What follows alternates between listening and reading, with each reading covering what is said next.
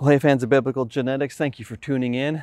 This is Dr. Rob. I'm in my backyard getting ready to go to work for the morning. I figure I'm gonna record a real quick intro for my last episode in the fetal cell series. But before we get into the episodes, I want to give you a little anecdote about the joys of being a filmmaker. My last episode, I got it loaded onto the podcast engines, and within a minute or two, someone comes running in from the CMI warehouse, said, Rob, Rob, I'm listening to your episode. I was like, wow, that's really cool. I got a fan right here. He goes, did you hear this? I said, no. He said, you didn't listen to it before you loaded it? I said, no, I just exported it and loaded it. And so I started, I hit play. And there was a ghostly echo, something that I said like three quarters of the way through, like, I really appreciate you and, and things like that, reflected onto the beginning. And it sounded like I said, shoot you when I come back, shoot you. And I was horrified. So I just went straight to the podcast thing, hit delete, went to my website, hit delete, went to YouTube, hit delete, just started from scratch. I didn't even know if the YouTube thing had a problem or not. I just I just killed it all. And then I had to wait till I got home. I exported it again. It sounded okay this time. I watched the video, listened to the audio, everything was cool. But what a terrifying thing.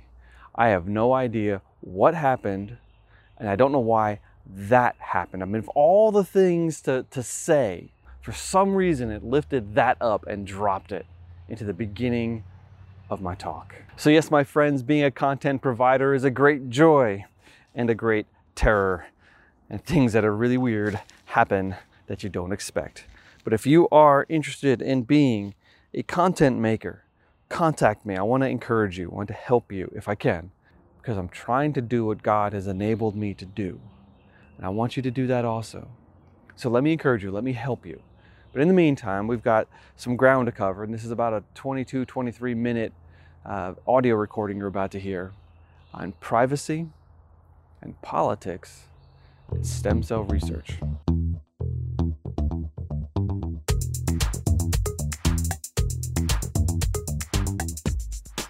Hello, world, and welcome to Biblical Genetics. I'm Dr. Rob. I'm coming to you today from the beautiful campus of the Arizona Christian University. I'm actually standing in the offices, the brand new offices of the Creation Research Society. I came down here for our annual Board of Directors meeting, and I'm using a university setting on purpose because I want to discuss politics, university research, and privacy. I'm just going to give you a very brief overview of some of the political things that have happened over the last several decades. The first thing I want to discuss is the Common Rule of 1981.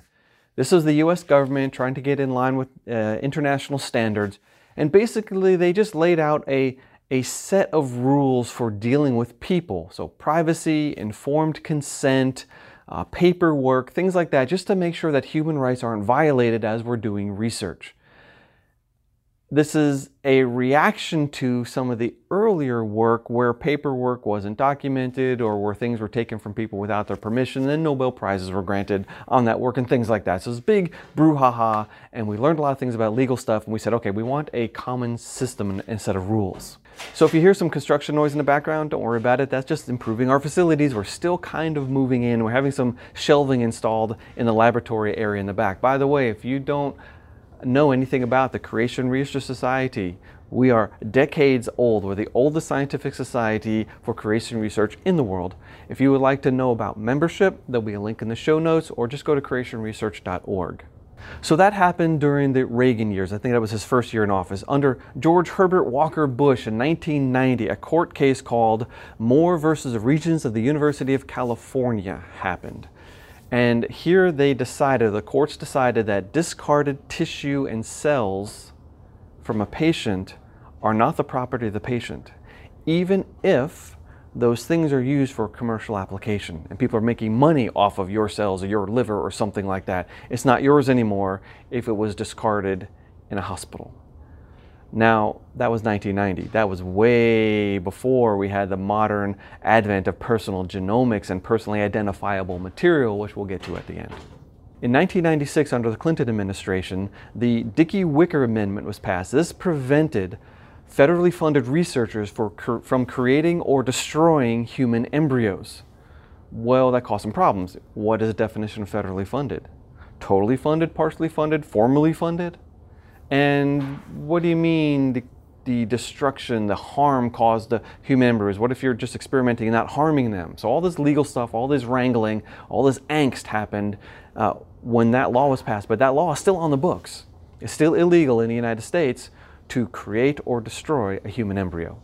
In 2001, under the George W. Bush administration, basically the president said, no new lines. He was aware of the stem cell research going on. He, he, put a moratorium on the creation of any new lines. Now, at the time, I was a little upset with this because I thought you should have said no lines at all.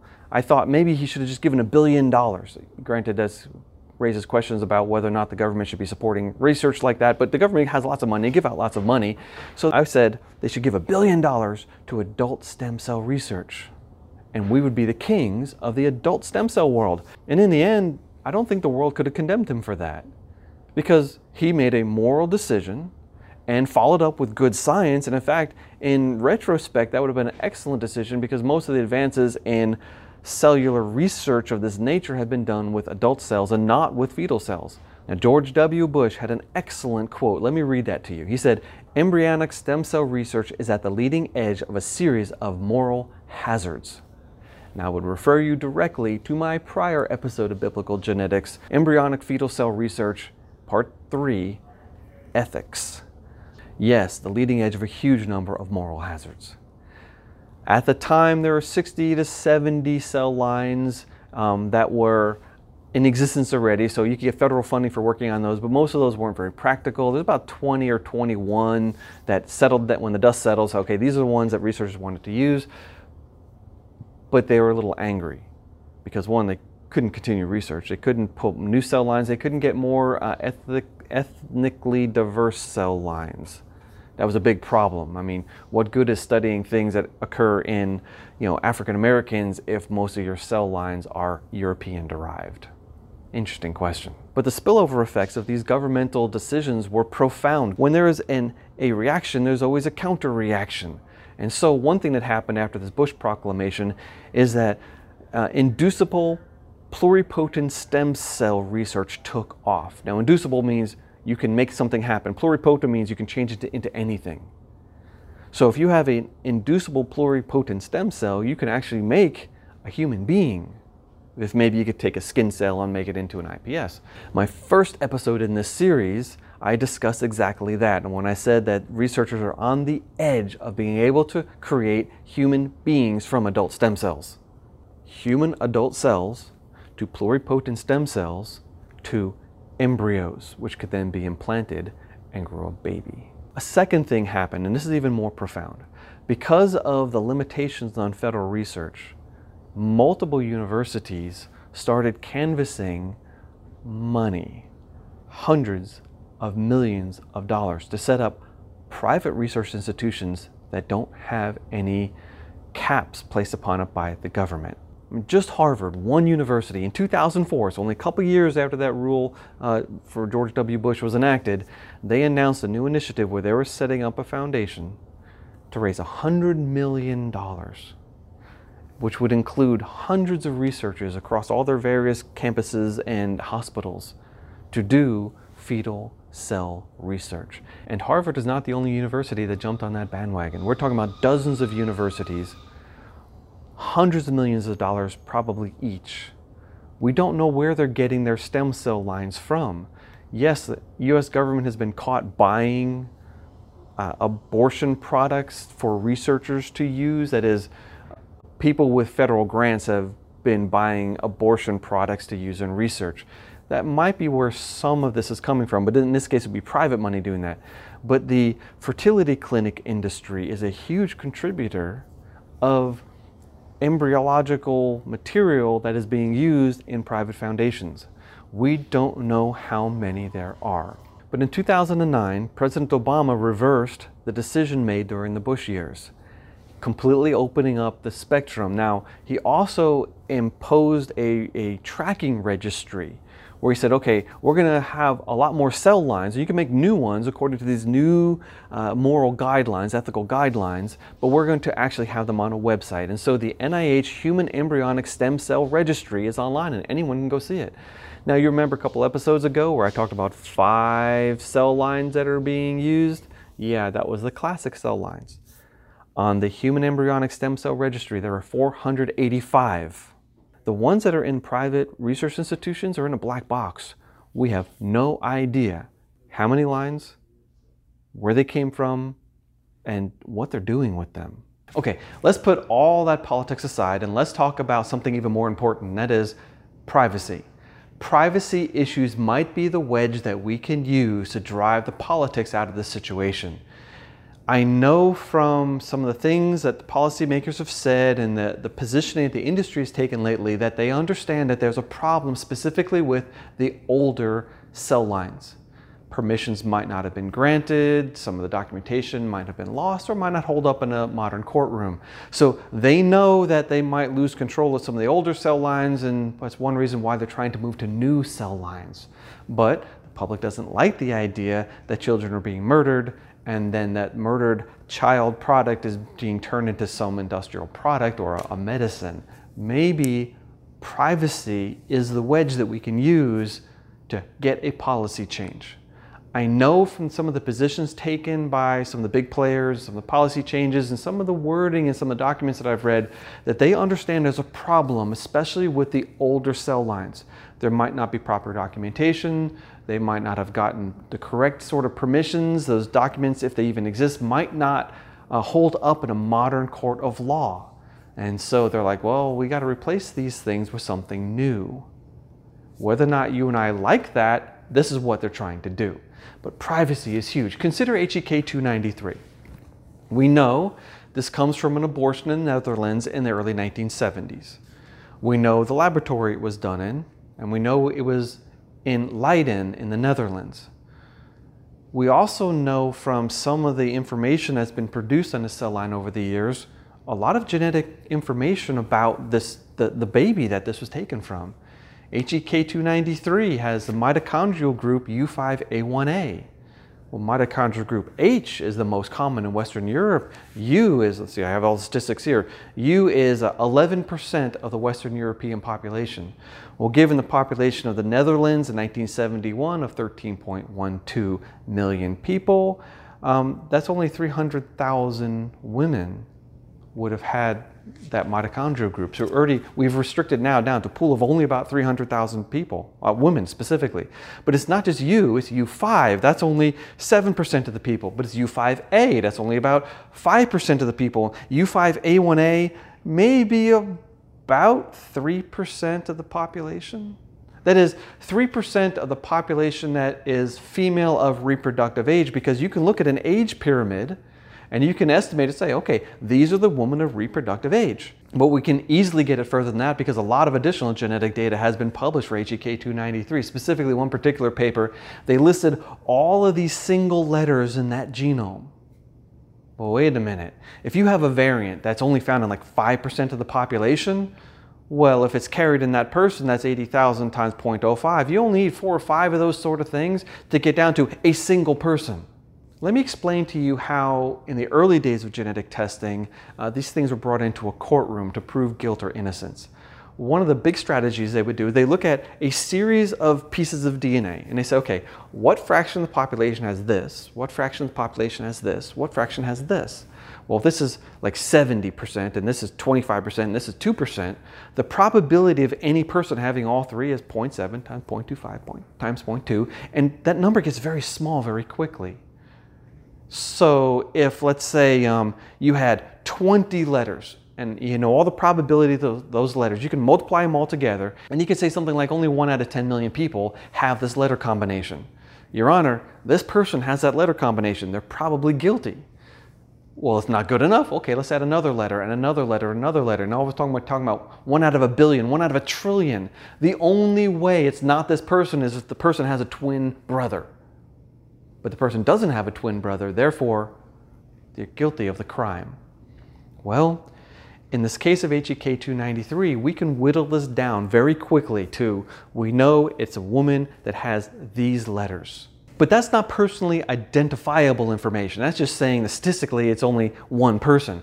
To get it personal, you would have to do something that they've done in a lot of cold cases. Like the first big one that was ever solved was called the Golden State Killer.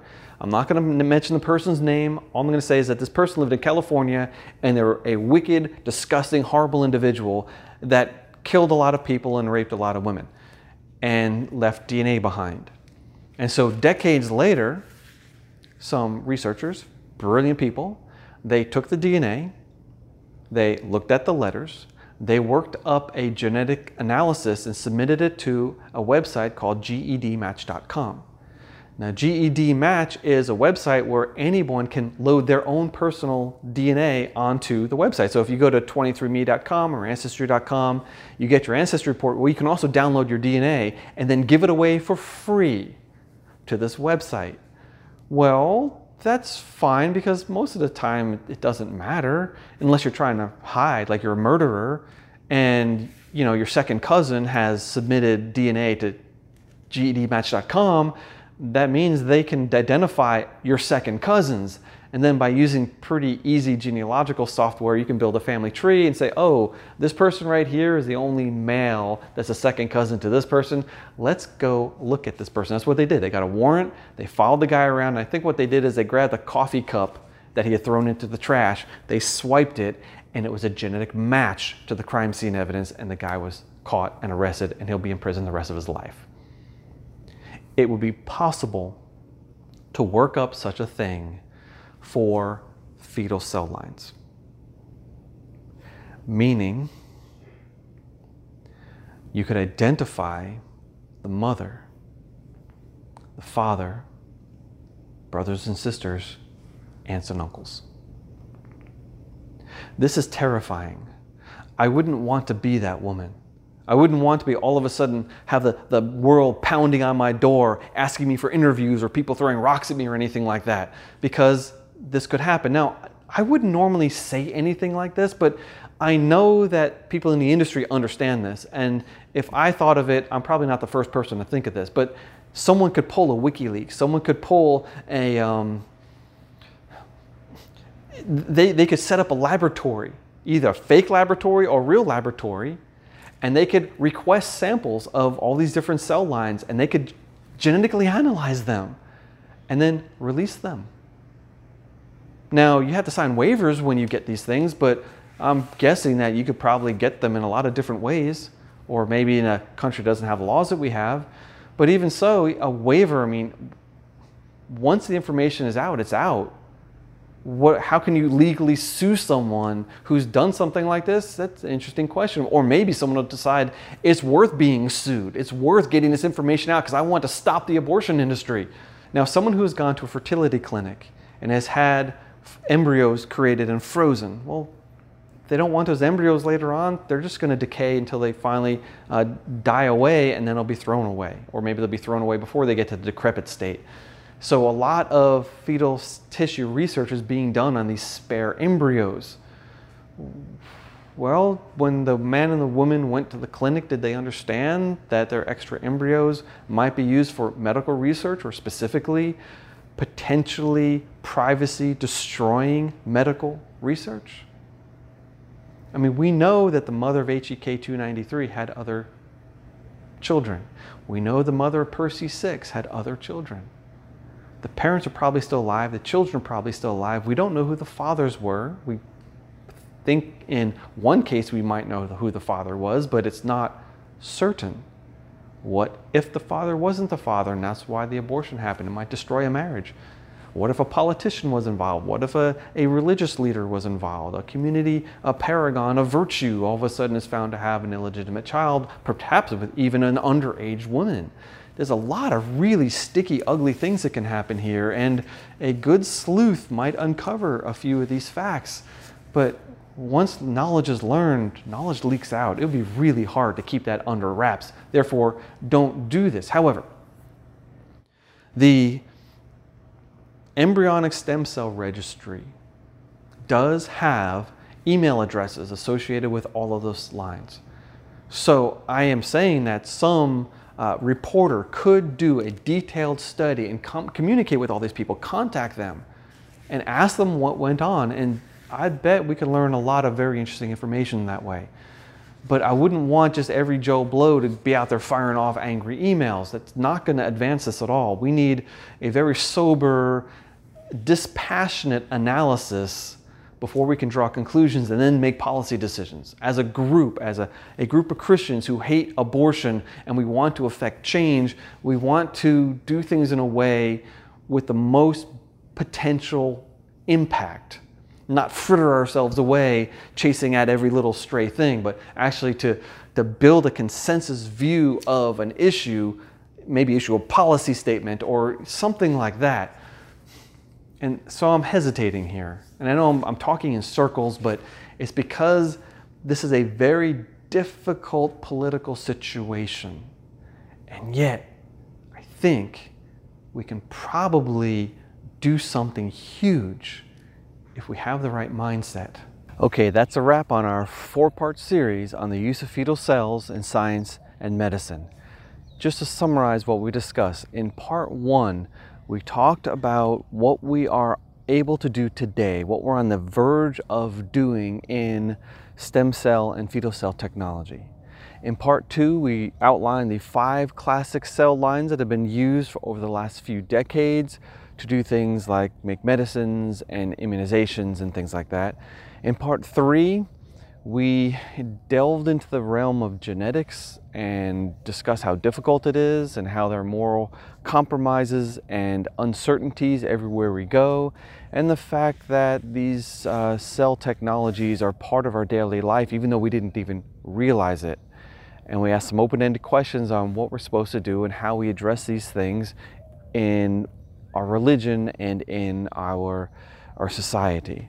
In summary, fetal cell technology is troubling, but listen to the words of Jesus Christ in Luke chapter 12, verses 2 and 3. He's talking about the Pharisees. Nothing is covered up that will not be revealed, or hidden that will not be known. Therefore, what you have said in the dark shall be heard in the light. What you have whispered in private rooms shall be proclaimed from the rooftops. Now, I don't know about you, but I yearn for redemption. I yearn for the return of Jesus Christ. He has promised that He's coming back and He's going to set all things right. So, all these struggles that we have with fetal cell technologies and with medical practices that really trouble us ethically and morally and spiritually. These things are going to go away, but they haven't yet. So, one of the big purposes behind the series that I've done is just education. I know that I left a lot of hanging questions that I didn't answer fully. Some of them don't have full answers, and some of them would take a dissertation to answer well. But the point is that in studying these things, we learn. By learning, we think through issues. We can better resolve our position and our responses to other people, and we can take better action in the future for past mistakes. I really think the Christian community let down their guard here. I don't think we saw this coming, and if someone did, well, I didn't hear about it. I guess most of you probably didn't either. It's like, you know, silent voices crying in the wilderness. Well, they're silent or they're not heard by millions of people. Therefore, they, the word didn't get out, but the word is starting to get out. We're starting to see the trend, the direction, where we can go in science. And there's some places we don't want to go.